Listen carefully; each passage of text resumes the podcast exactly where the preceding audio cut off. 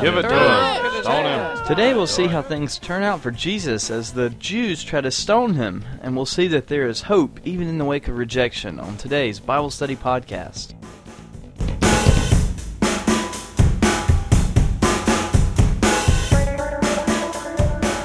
Hello again, and welcome to this edition of Bible Study Podcast. My name is Justin, and I'll be your host as we work our way through the Gospel of John.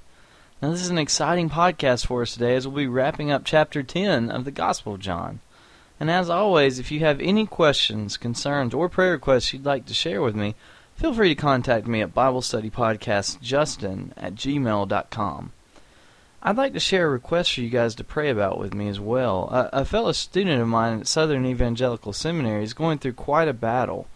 You see, his little son, Carter, who's just a toddler, has been diagnosed with a very rare cancer that takes place within the nerve cells.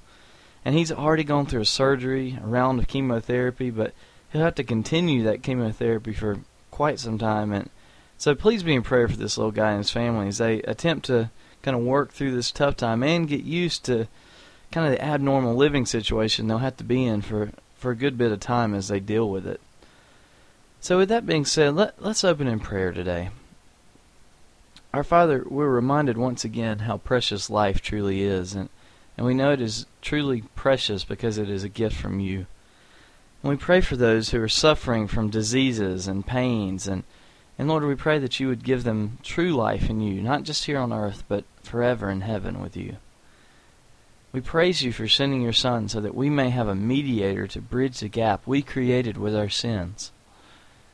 Thank you, Lord, and bless our time in your word today. It's in Jesus' name that we pray. Amen. Now we'll be picking up today in John chapter 10 in verse 34 and heading all the way to the end at verse 42. Now remember from last week that we ended at verse 33 with the Jews telling Jesus that they did not want to stone him for his good works, but rather they wanted to stone him because he was blaspheming by making himself out to be God. And so we begin with Jesus' answer, starting in verse 34 to verse 36. And Jesus answered them, Has it not been written in your law, I said, You are gods? If he called them gods, to whom the word of God came, and the scripture cannot be broken. Do you say of him whom the Father sanctified and sent into the world, You're blaspheming, because I said, I am the Son of God? Now let's start breaking down this by understanding what this comment is about in verse 34, where Jesus asked the Jewish leaders if it was written in their word that you are gods. It's interesting that Jesus starts by pointing the Jewish leaders back to the very law that they claimed they were defending in the first place. You see, he's taking them back to Psalm 82, verse 6. In Psalm 82, Asaph, the great songwriter found scattered throughout the book of Psalms, is writing about the fact that God will soon bring judgment on the unjust judges who are ruling Israel. In verse 6, he writes, I said, You are gods, and all of you are sons of the Most High. Nevertheless, you will die like men. What he is saying here is that the judges were called gods. That is, they were given a divine status on the basis that they judged between life and death on behalf of the true God. They were representatives of the Most High God, and thus they were called gods. However, due to their unrighteousness, they will be judged, and they will be brought down to death. They're not true gods, they're only representative of the true God. But how does that fit into our passage here? Why would Jesus use this passage to defend his statement that he's indeed one with the Father? This is actually quite an amazing argument that Jesus uses here. So, so see if you can follow along with me, because it's it's just really a beautiful argument. He appeals to the Jews' very laws to show that even they attribute a divine status to those who have received a word from God. Notice how Jesus words his argument so masterfully at this point. Your very law has instances where divine status is extended to those who have received a word from God. And after all, the scriptures cannot be broken. You see, Jesus appeals to the inerrancy of the Old Testament scriptures. He appeals to the holiness and to the respect that is given to those Old Testament passages because they are the very Word of God. And he shows the Jewish leaders that it is their very word which shows examples of the case he is trying to build. He's essentially turned the tables on these Pharisees and scribes. See, they were trying to use the law to give them a way to proclaim Jesus as a blasphemer, so they would be able to stone him. But Jesus has shown them on the basis of the same law that their claim is just not true. Let's continue to see how this truly develops. See, he continues into verse 36 saying that if you are willing to call those who have just received a word from God gods, then why do you say to the one whom the Father has sanctified and sent into the world that he's blaspheming because he says he is the Son of God? What a smooth argument Jesus has just crafted for us here. Basically, his question boils down to why do you trust those who just bring a message from God and not trust the one who is God in the flesh? Notice also that Jesus asks why they say he's blaspheming for claiming to be the Son of God. But the interesting part is, up to this point in the Gospel of John, he hasn't made that claim explicitly.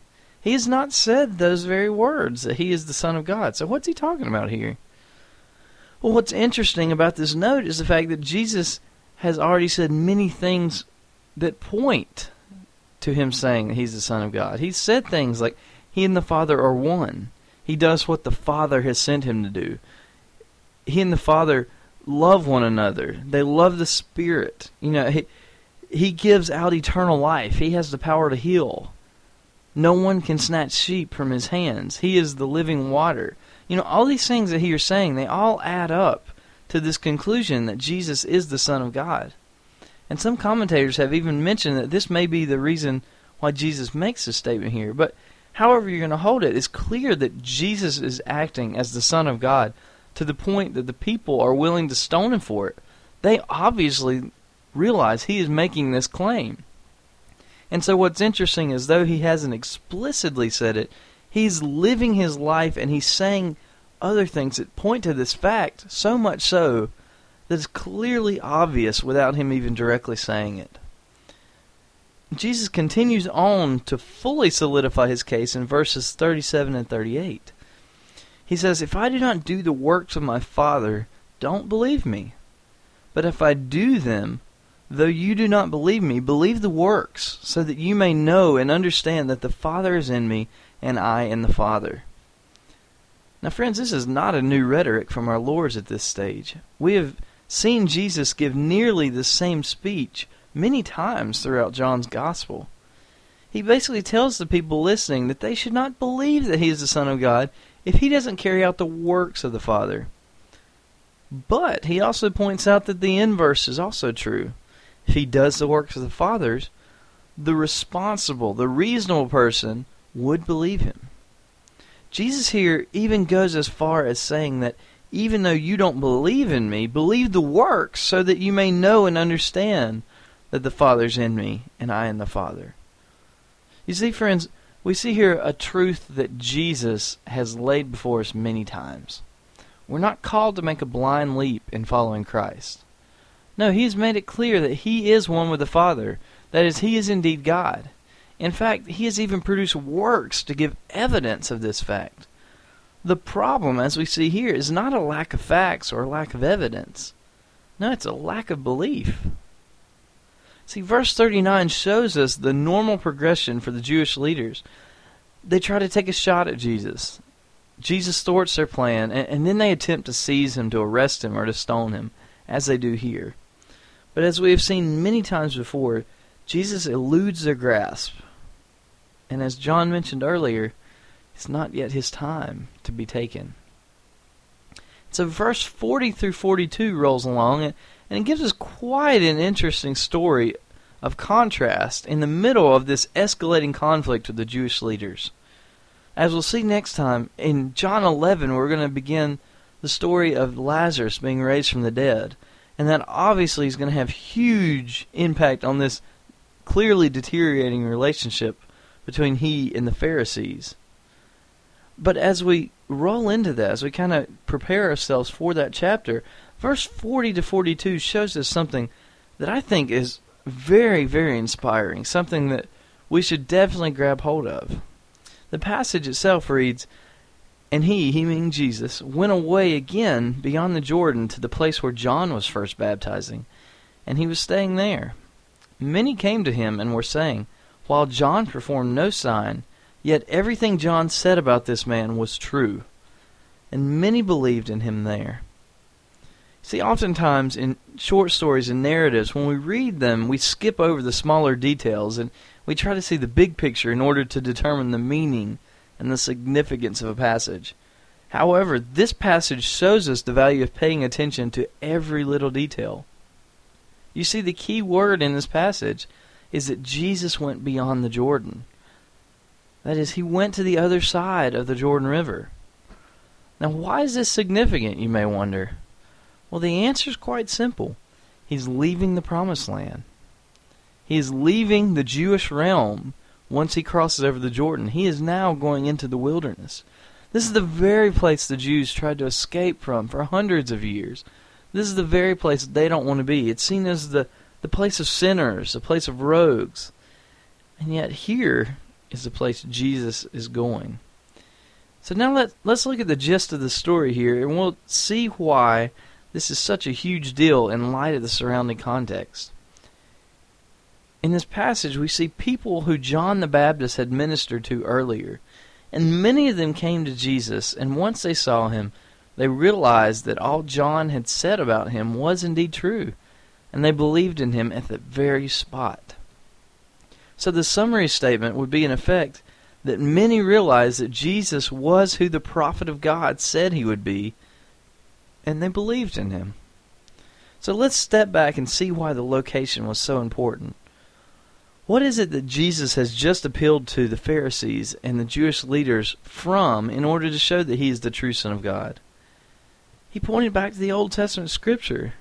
He pointed back to the prophets, those people who were called gods because they carried a message from the true God. But what was their reaction? They rejected him. They even tried to stone him.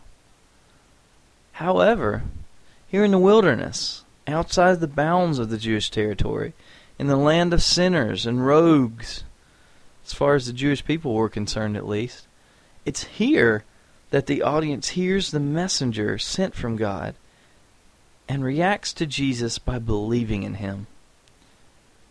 You see, the comparison is quite vivid when we really look at it. Israel and her leaders have rejected the true Savior of the world the literal Son of God. However, all hope is not lost. For just as God had promised in the Old Testament, there is a remnant which remains that worships the true God, and they are those who believe in the Son of God. What a powerful statement for John to show us at this point. What a frightening realization for those of us who are in leadership in the Church of Jesus Christ.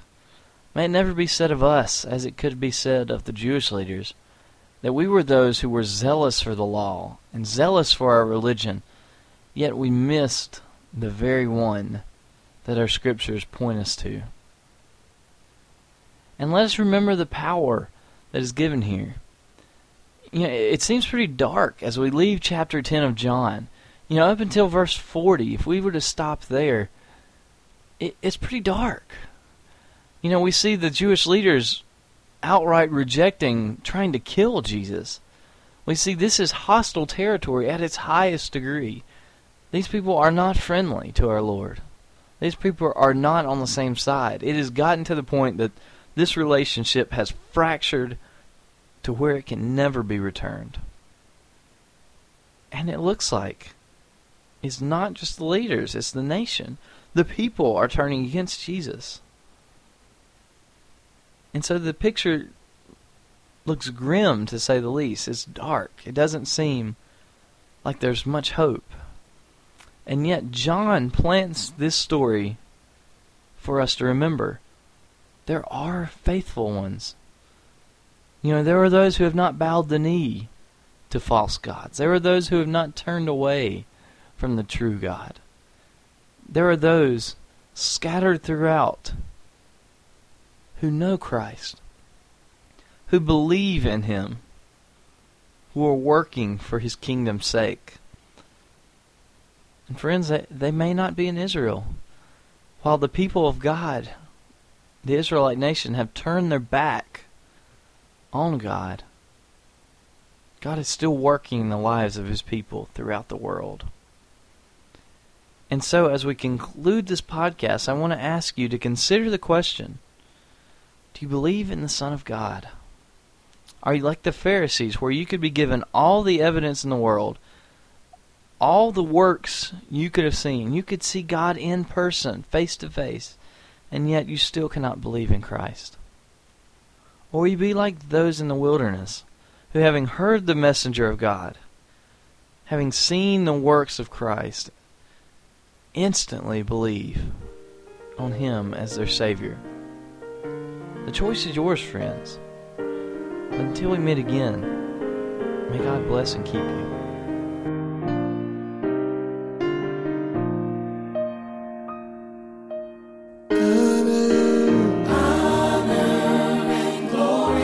Wisdom and wisdom and power be unto God. Be unto God Christ. We stand before Him because of mercy.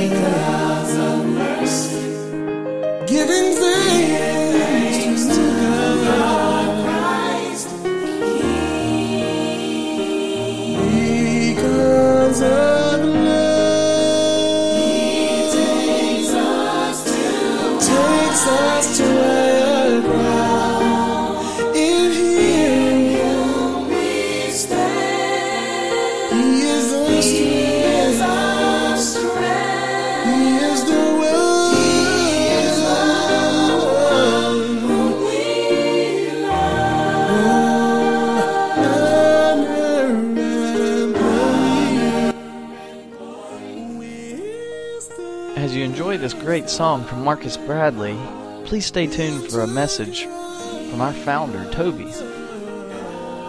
This lesson has been brought to you by BibleStudyPodcast.org, a paraministry of Clean Slate Evangelical Ministries, which is a nonprofit, listener supported ministry based in Monroe, North Carolina. While our desire is that your primary giving be done with your local church, if the Lord is leading you to support our ministry, we do depend on your support to keep our ministry going and growing. If you feel the Lord calling you to support our ministry, you can go to BibleStudyPodcast.org and click on support on the right hand side. You can make a tax deductible donation from there. By doing so, you'll be helping us to reach multitudes of people each and every month from around the world who, just like yourself, desire to find answers and meaning in Scripture. We thank you for listening today, and we pray that the Lord blesses you and draws you closer to Him. Keep growing closer to Jesus.